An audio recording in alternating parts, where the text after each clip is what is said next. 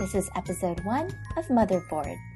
This episode is sponsored by our Kickstarter campaign, so huge thanks to everyone who gave, and by Heroku. Heroku allows your organization to build apps faster, deploy instantly, and scale on demand without managing servers. Gain the flexibility to deploy any language, anytime, and to any scale. Learn more and sign up to get started at Heroku.com. I'm Catherine Rotundo, and with me today is Maureen Duffy.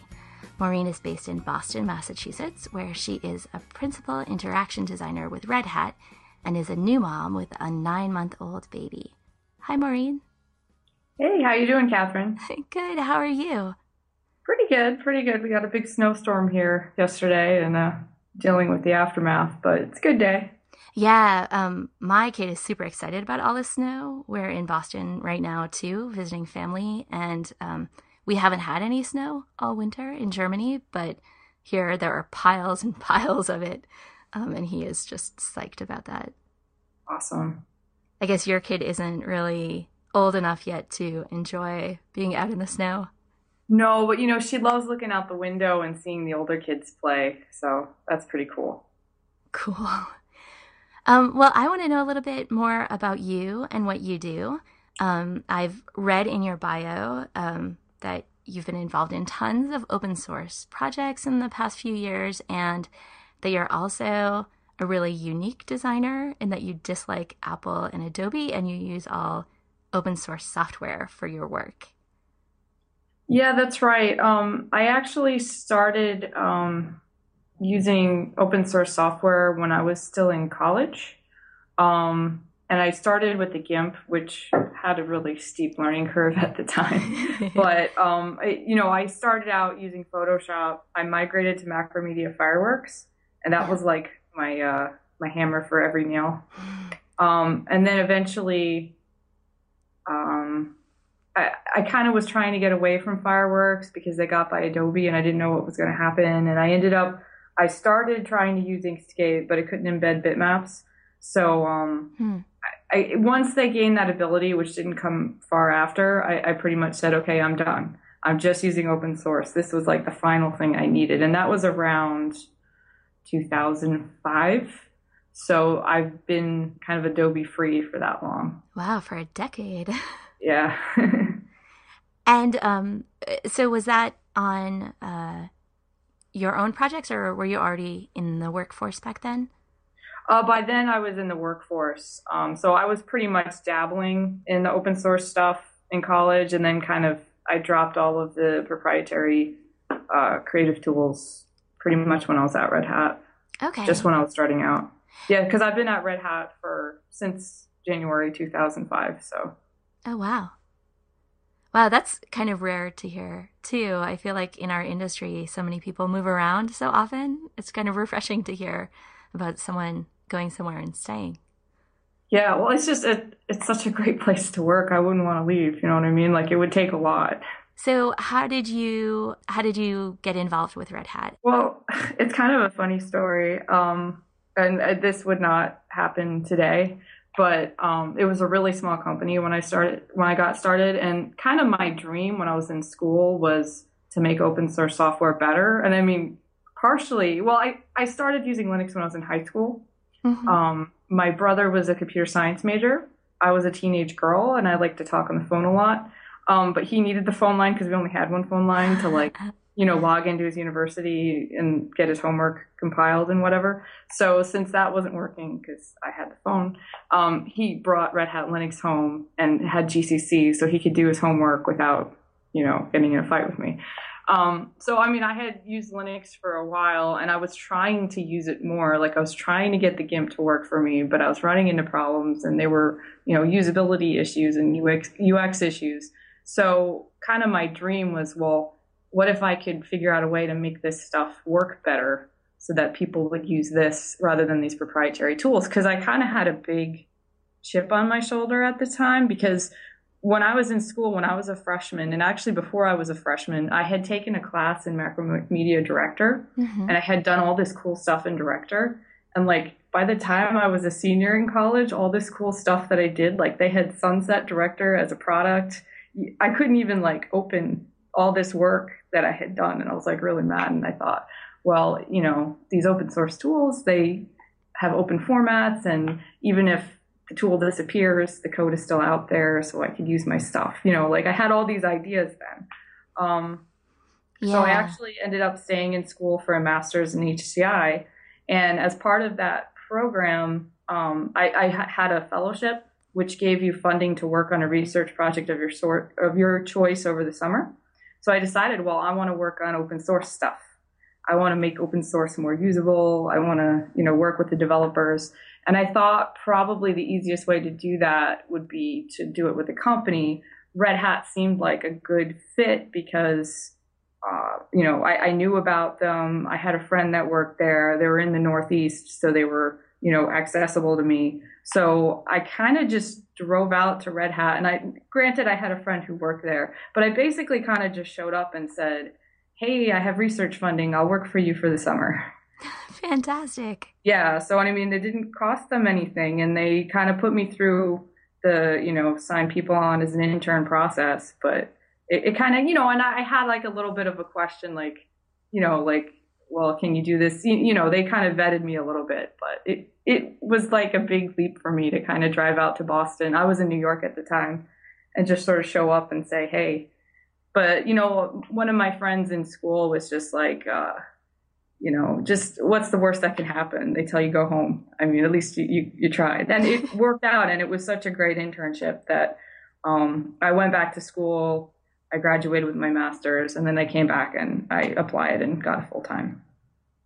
Fantastic. And uh, were you, uh, what did you start out doing? Have you been doing uh, the same sort of work the whole time that you've been there, or has it changed at all?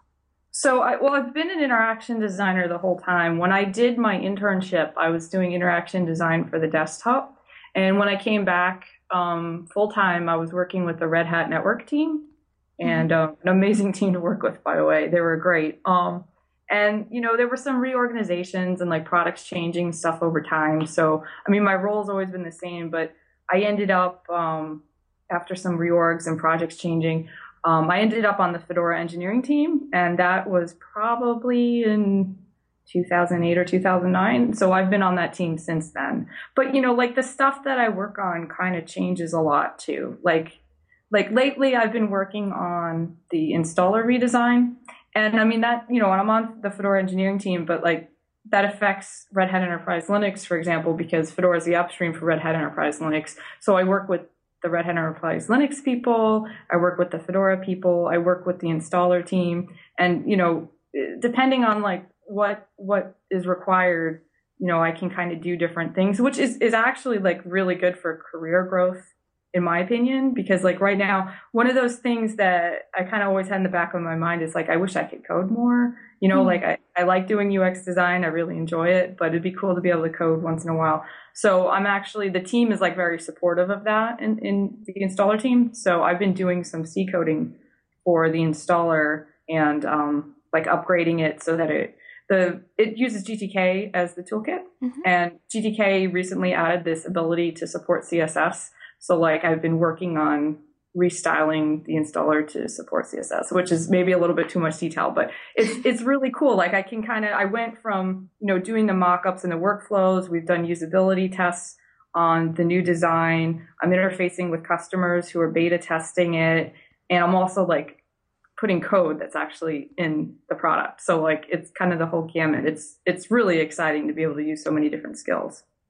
Yeah, it sounds it sounds great that may be part of why you're able to stay there um, at one company for so long because you're always doing different things and you're still always growing. Right, exactly. I mean, I, I, you can't be bored here. You know what I mean? and people are just so open. You know, like if if if uh, I come to a team and I'm like, oh, I want to learn how to do this thing. I mean, people are so patient and they teach you how to do it, and then you you have that skill and you have that skill for life, basically. That's really awesome. So, um, when did you know that you wanted to have a kid? Um, I think I always knew growing up that I would eventually want kids. Um, and I think that the timing was such, I mean, I was traveling a lot before I got pregnant. I mean, at least six conferences a year, usually a few of them international. Wow. Um, and that was something that, you know, it, these are opportunities that I had. It wasn't like really required of the job, but it was a lot of fun to do. Um, but you, you know, you have your clock ticking, and I mm-hmm. started worrying about that. So, I mean, me and my husband just kind of talked about it, and we're like, we definitely want kids. So now seems like a good time. So that's that's pretty much how it worked out. But you know, it was weird too because I know that, um, you know, it's it's hard because and this was an issue when I got married too, right? It's like I built this name for myself. I've been in the industry for 10 years and now I'm changing my last name and like all the things that that affects, you know, like all this body of work that I've done, like papers I've written, patents I've filed, all that stuff. Now I have to change my name and lose that, you know what I mean? Mm-hmm. And then mm-hmm. with having a, a kid too, I mean, it's, it's, it's weird because it, it jumping out of the workforce seems like it's a very different option than if you were just, you know, younger and you were just kind of a junior person where you worked in the first place. Like it's less of a a jump. You're jumping from a little bit lower. So that was that was kind of tough. I, I kind of never considered that as an option, to be honest. Yeah, I I feel like um, that's something that we're not even. It it's not mentioned for for younger women to consider. Um, yeah, I, I certainly also I didn't change my name, um, and but part of it was that reputation that I'd built for myself in, um, yeah, in my industry. I, I didn't know how that would be affected by changing it. Yeah, and I mean I haven't like I sort of have like Duffy is my maiden name, mm-hmm. so that's what I go by on the internet. But then like for stuff like you know my house or you know, where I live, like people I know that are neighbors, they know me by my married name. Oh, interesting. So, but it's it's it's difficult too because you have things like health insurance cards and like the paychecks, and then how does that stuff and most yeah. employment systems don't handle that. Like you know, ADP doesn't really handle you having two names, and so that stuff gets a little tricky. I think. Yeah. Well, so you were already at Red Hat when you um, when you got pregnant. So, and you'd been there for a long time. So I'm guessing you hadn't uh, considered the company's parental benefits back when you started. No, definitely not. um, and um, and at Red Hat, when you were pregnant, did, had you already known other parents, or were you the first person on your team to become a parent? Well, I definitely I knew other parents, and it was really actually really awesome because um, a lot of them were looking like their kids were old enough that they were looking to get rid of the baby stuff. Uh, so nice. we pretty much had to buy nothing.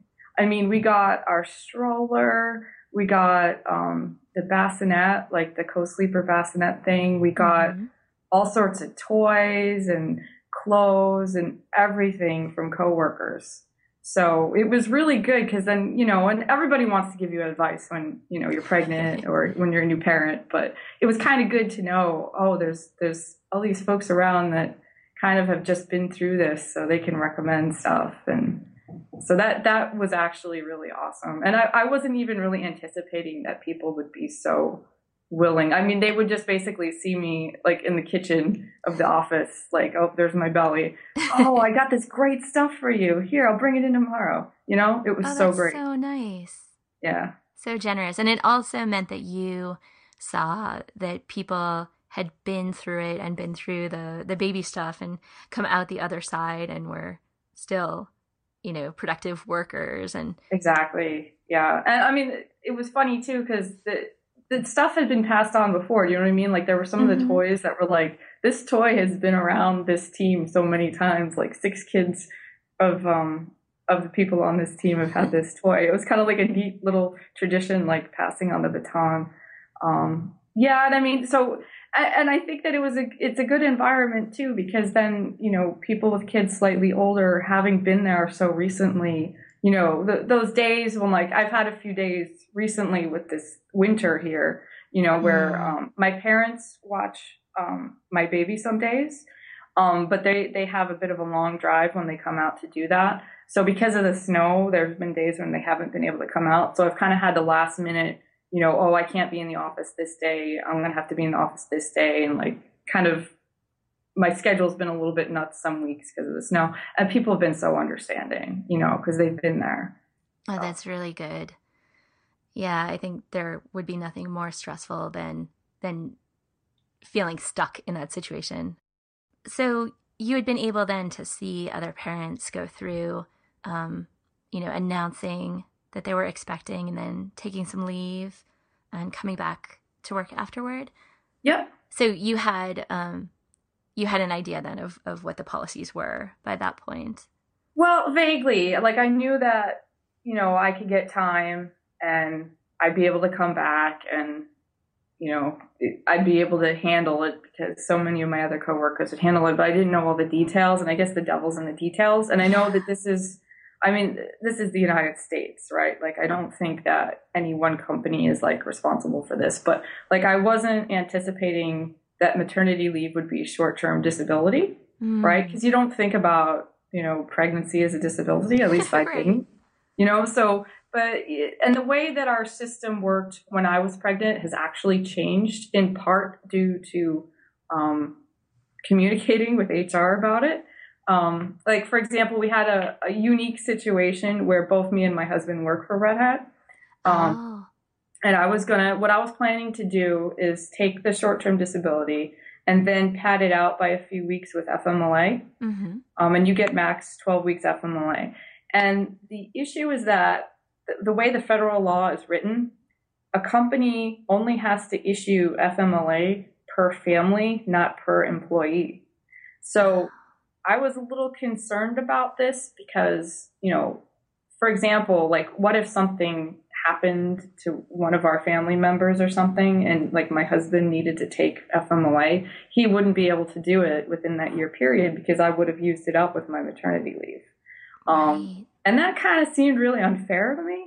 So yeah. I but you know, it's not, I, I don't know that it's so common a scenario that two married people work for the same company and have a baby. Like we know a lot of married couples at Red Hat with kids, but they had had the kids when one of them worked somewhere else or whatever. So mm. I, I don't know that anybody else had ever actually fallen into this situation. So I actually, um, called up the HR department and, um, you know, we have a, we have like a hotline that you can call or whatever. Um, and I said, Hey guys, so how do you handle this? And they had never actually kind of thought about the issue before. And they said well we'll default to what the law requires but let's talk about this. And they got back to me actually like two weeks later. And they said we decided to issue fml leave per employee instead of per family. So you both oh, get 12 weeks if you want it. Oh, so oh, that's great. That's incredible. Yeah. I mean, they're really the the company is really open to feedback like that. You know what I mean? So it it was good because I mean the thing is when when you're pregnant and when you're looking at this stuff, it can be really scary because you don't know. You know what I mean? Like you don't know how they're going to mm-hmm. handle it. Like you don't know when you announce it really what's going to happen because you know, I was on some mommy boards like babycenter.com, which I'm a little ashamed to admit because it's it, it can be a bad place. To, a lot of misinformation spreads there. But I mean, there are some women there that they had really bad situations. Like they they announced their pregnancy and they did end up losing their jobs, but because of certain circumstances, it was okay and blah, blah, blah. And I didn't really have any reason to think that would happen, but you always have it in the back of your mind, like, oh my God, this is scary. You know, this is totally new territory. But, um, you know, I spoke up and it paid off. Yeah. Good for you. Yeah. Well, so how did you handle announcing your pregnancy? Well, so I um I actually I waited a while. I waited until like 20 weeks Oh wow! Um, because I just wanted to make sure everything was going to be okay. Um, there wasn't going to be any issues. Um, the, the guidance that my midwife had given me is basically, you know, don't tell people unless you'd also be comfortable telling them if something went wrong. Mm-hmm. So wait until sort of, and, and that's she recommended that time because that's when you have a bunch of tests and whatever, and when they're fairly confident that things are going good.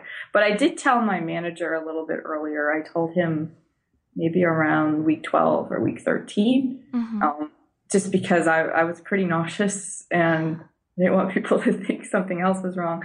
But, um, you know, I, I, I've switched managers since then, but my manager at the time was his wife was my best friend. She still is my best friend. So, I mean, it, I had a really good relationship with him too. Uh, I, I don't think I could have waited until 20 weeks because I think I started showing before then. Yeah. Um, but if you can mask it, um, yeah, then why not? Well, that's, I mean, I, I kind of, I, I didn't fit. I was wearing maternity pants, but I still fit my normal clothing. Otherwise, like mm-hmm. I still mm-hmm. fit my normal shirts and everything, and it just. I mean, we have snacks in the kitchen, and I figured, eh, maybe people think I'm gaining a little bit of weight, you know. But um, well, so and you did have some morning sickness. You said some nausea. Yeah. So how did that? How did you manage that? Um, lemon, lemon tea and ginger, and lemon tea and ginger together. um, that that was my strategy, and it it actually worked pretty well. I mean, I I wasn't like throwing up that much mm-hmm. at all, really. Um, it was more just constant nausea all day long, not morning sickness all day long. Mm. Um, but like, you know, it's like I have a friend right now who's pregnant, and it's she has the throw up kind. Um, yeah, I, I, there's pros and cons to both, right? Because like when you throw up, at least you have some relief. Right. Whereas if you're nauseous all day, you, you don't ever get the relief. But um, I mean, it, it's just the lemon tea pretty much was I was chugging that all day and just tip. just smelling it and kind of getting the vapors under my nose really helped. Yeah. Yeah, your sense of smell goes haywire with pregnancy, right? Like you could, you smell everything. you smell things yeah, you didn't it was even know. Because like the smell of coffee, there was like a couple week period where I couldn't take the smell of coffee, and that's bad. Yeah, because it's everywhere. um. So at a certain point, your nausea got better. Yeah, I would say around maybe I don't know, maybe eighteen weeks. Okay, so by the time you were telling people, actually, you. Yeah, exactly. Yeah, and then how did the rest of the pregnancy go?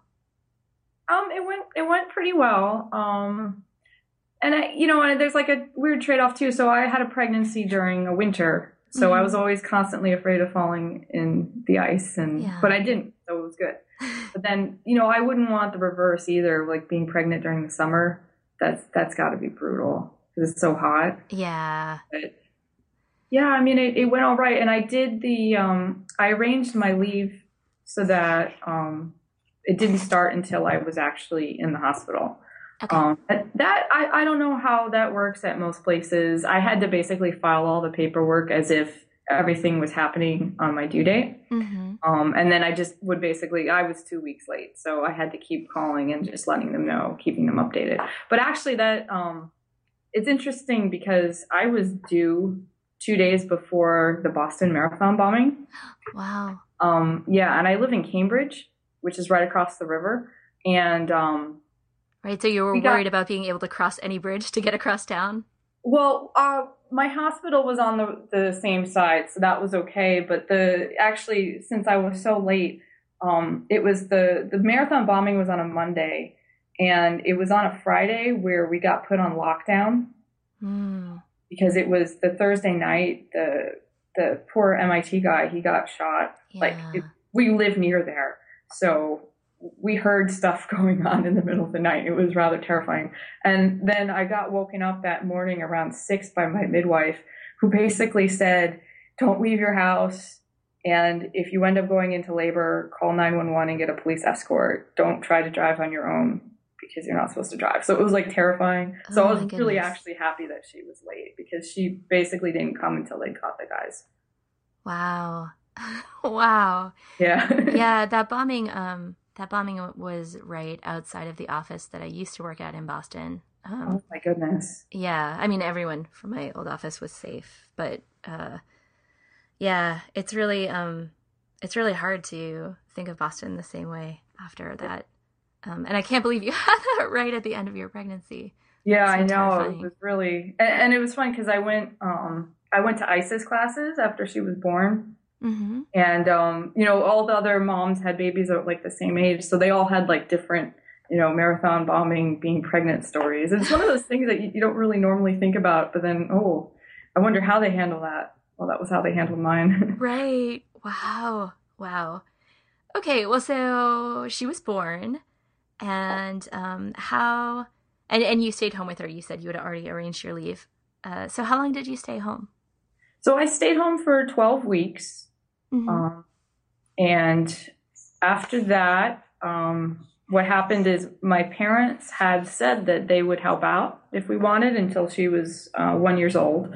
so the way that we arrange things is my parents watch her for two days a week, and then I go into the office those two days. Okay. And then um, I'm I'm actually part time, and actually that's an interesting story too. yeah, tell because us. um, I didn't even know part time was an option. I, I didn't even think about it. because um, no one else did it. I yeah, I mean I knew of a couple people who had done it, but I didn't really know you know much about it. I knew they were in different offices, and I didn't know them that well, so I just I mean I assumed it was because they had kids, but I just didn't know all the details. hmm Um, and what ended up happening is uh, uh, at Red Hat in the Boston area office, we built a new wing to the building, and um, there was all this construction going on. And in the middle of my maternity leave, I actually came in um, with the baby, which people love because they love seeing cute little baby.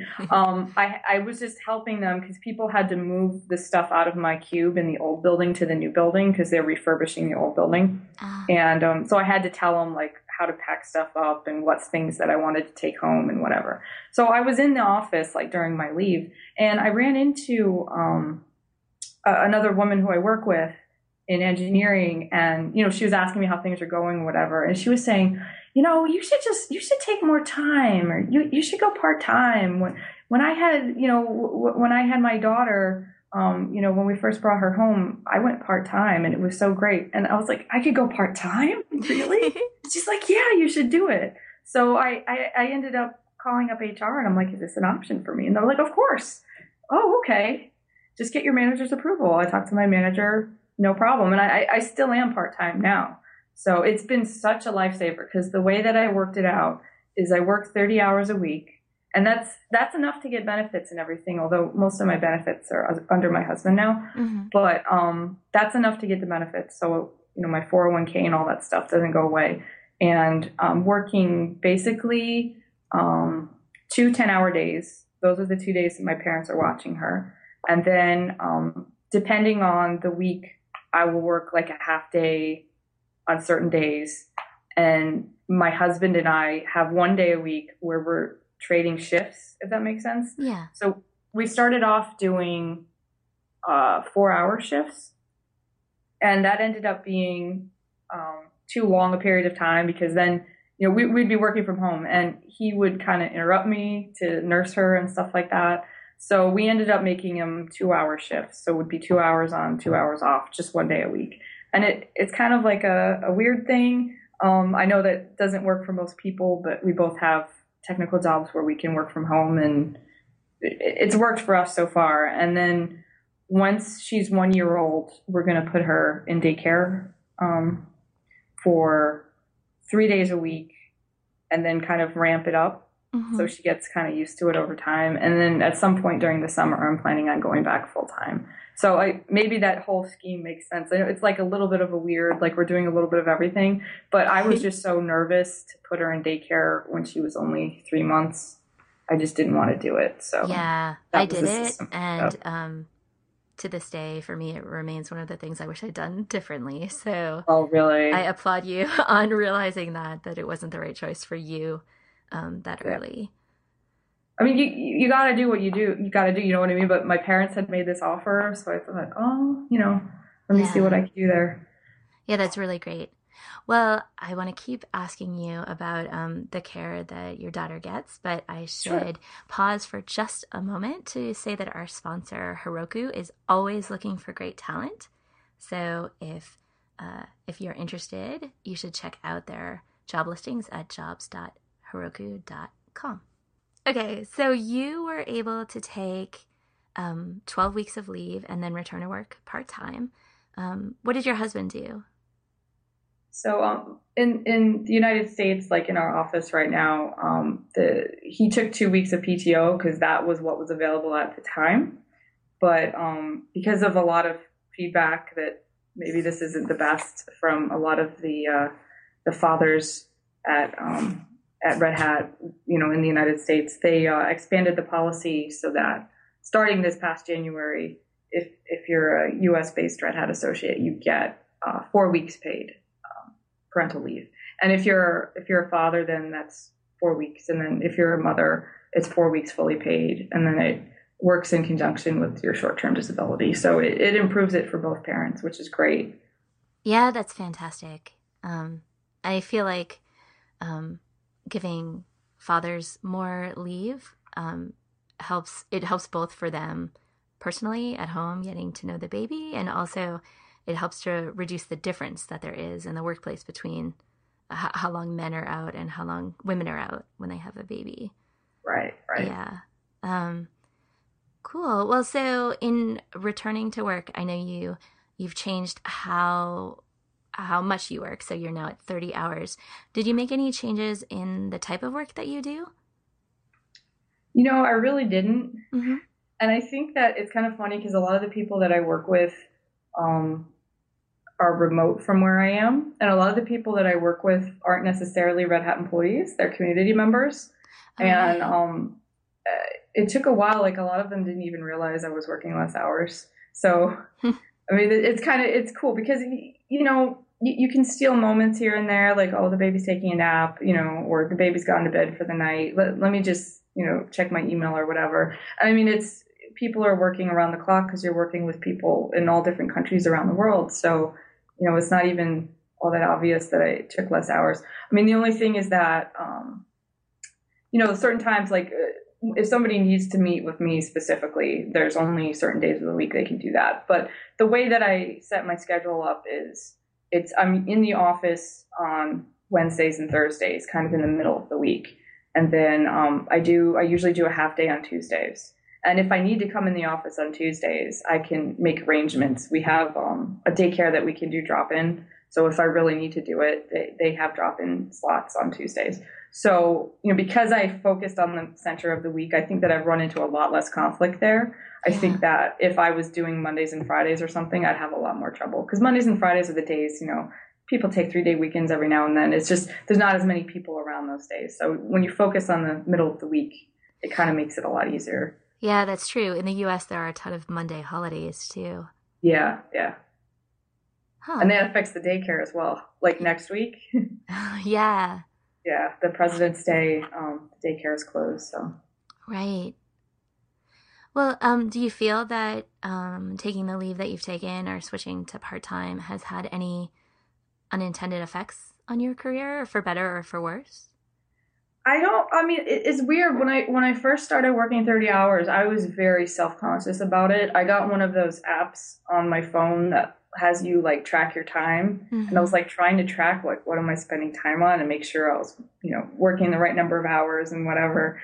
Um, but you know now I'm a lot less self conscious because I know like I'm getting stuff done, and you know it only was maybe I'm trying to think of when exactly it was. I, I went back to work um, I think the end of July, and I think I got I got a promotion in October. Oh, so wow. I mean, obviously something was going right, you know. So um, yeah. yeah. so I, I, don't really feel like it's hurt me at all. Like I, you know, career wise, I mean, I think career wise, it's been a really good thing to be part time rather than not at all because a lot of the technology it kind of changes. You know so what I mean? Fast. yeah, so, so it's fast. like if you take a big break, it's like, oh, now I have to learn this new framework or whatever. Yeah. In um in your workplace, you've already described that you have a community of other parents. I'm curious um if there are like formalized ways there that parents can ask each other questions or if you refer to like forums on the internet you mentioned one earlier. How, where do you go when you do you have questions about parenting and you're not quite sure? And well we have um at, at my company at red hat we have something called the women's leadership community. And they're pretty it's a pretty handy resource just for anything involving just being a woman in the technical workforce i mean some of the women in that group had given me advice about you know you should take as much leave as, as you're given. Like, don't short shrift yourself. Mm. You know, that your job's going to be here when you come back. Don't worry about it. You know, you, you, need to focus on your baby when they're little like this. And, um, you know, they had given me advice on, um, kind of working part time and how to handle that and, you know, kind of work life balance kind of stuff, you know. Um, but you know they they kind of address a, a much broader range than just parenthood. Um, but for parenting advice, actually, I um, this is a sad story, but I had actually been using ISIS in Boston as a huge resource. Mm. Um, I was taking um, my baby to the classes there. They have like infant classes, and um, they actually recently went out of business. Oh, no. But it was kind of it was kind of interesting because I was in the middle of a class when they kind of just announced, "Oh, we're done." Oh. so I didn't actually get a refund or anything. But oh, a bunch of us in the class kind of got together, and our instructor um, worked at another facility in the Boston area. So she opened up a class there for us to kind of migrate to. So, um, oh, so I still have now. There's this this center called um, My Mama and Me in Boston that I go to. But I, I really like having that um, local community of people that I can kind of go to and talk baby stuff with. I, I don't know. I don't know if there was something at work like that that I would do it just because like when I'm talking with my mommy friends, they're my mommy friends. Yeah. And like work stuff doesn't come into the picture. And when I'm talking with my work friends, you know, I mean, can't, you know, like you're in the kitchen and you're talking over coffee or whatever, like that's one thing. But like when I'm working on a project or whatever, like they're not thinking of me as a mommy, you know, right. they're thinking of me as the professional that I am. I, right. I kind of like keeping those two worlds separate. I mean, you know, every now and then, like I'll, I just need advice and I know, you know, I know that this person that I work with went through this, so I'll ask them how did they resolve it. But in, in most cases, I like leaving my mommy stuff to the mommy community that I built up. Yeah, that makes total sense. Some yeah. separation of church and state. Yeah, exactly. Um, what secret weapons do you have for keeping things sane? Oh, that's a good question. um, I have some weird ones. Um, yeah. So one is I have a washer dryer that Ooh. is a washer and a dryer in one unit. Like I can put the wash in it. It's LG makes them. I don't know if other companies make them, but we we got this while I was pregnant, and it's been amazing. Like, and I started out cloth diapers, but that got old pretty quick. But I still have like a ton of laundry from having a baby, and it's so great because I just put the clothes in, and when I take them out, they're done. Like they're dry. Like I don't need the transfer machines. I can just put stuff in before I go to bed. Wake up in the morning and stuff's clean it, it's just great. I don't know. It saves time. I mean, maybe it seems silly, but I haven't even heard of this before.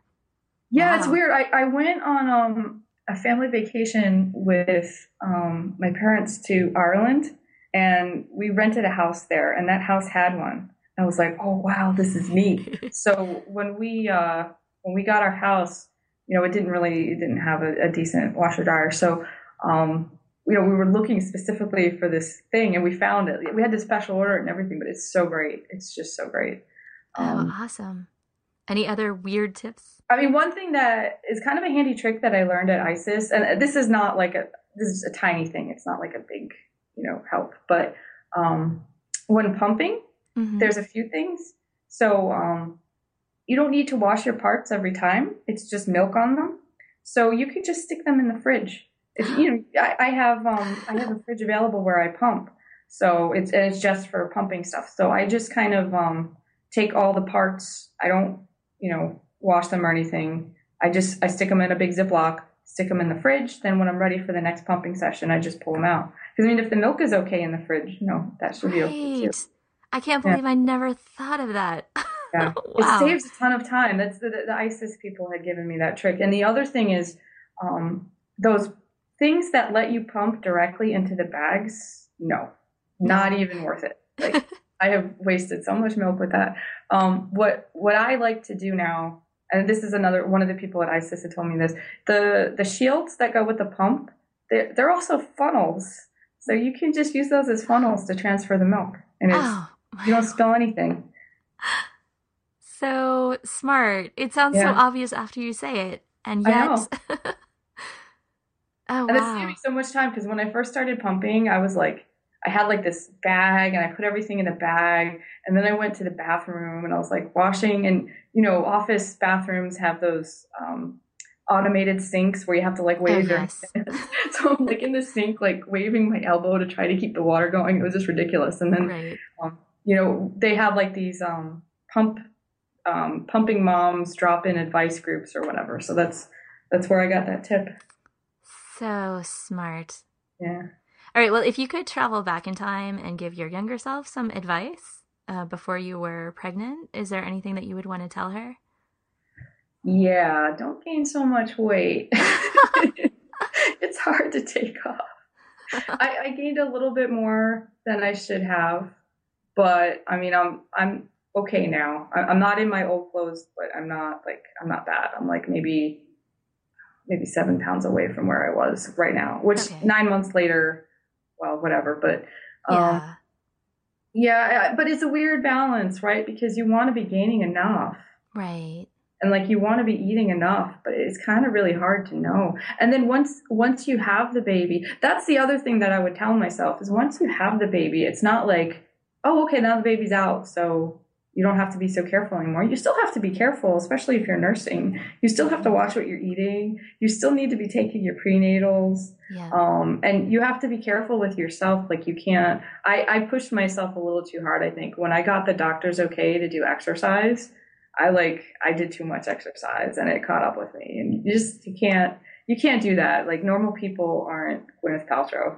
Yeah. Like, and I think that that, all those, um, postnatal workouts and all that stuff that they're wrong. They're just wrong. Mm. They, they, don't they, don't know what they're talking about. That stuff is not okay. I, I mean, if you were if you were really active like before and during your pregnancy, I think that that's one thing.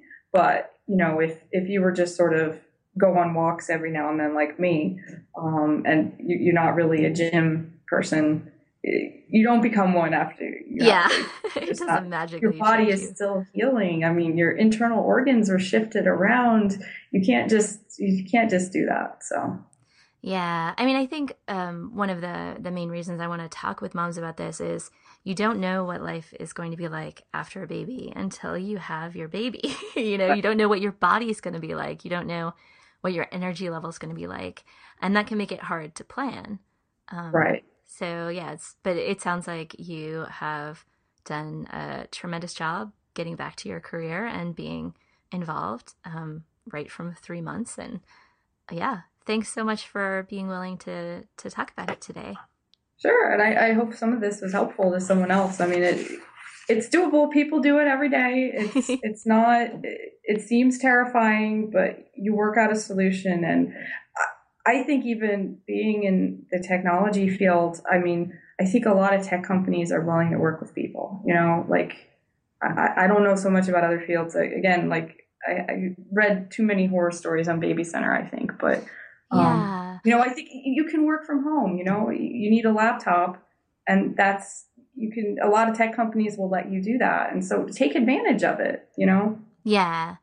And I, I also think that there are a lot of good people in tech who want to do the right thing. And as soon as they know what the right thing is to implement at their company, even if they haven't had to do it before, they, right, exactly. they want to do it. Exactly. Yeah, well, um, so if people want to follow you or learn more about your work, they can go to your blog at blog.linuxgrrl.com with uh, girl is G R R L. And they can also find you as Mairin on Twitter, which is spelled M A I R I N. Yep, that's right. Perfect. Well, thank you so much. Um, that wraps up this week on the motherboard. Thanks to Heroku and all of our Kickstarter supporters for making this project a reality. I am incredibly grateful for your belief in this project and your ongoing support.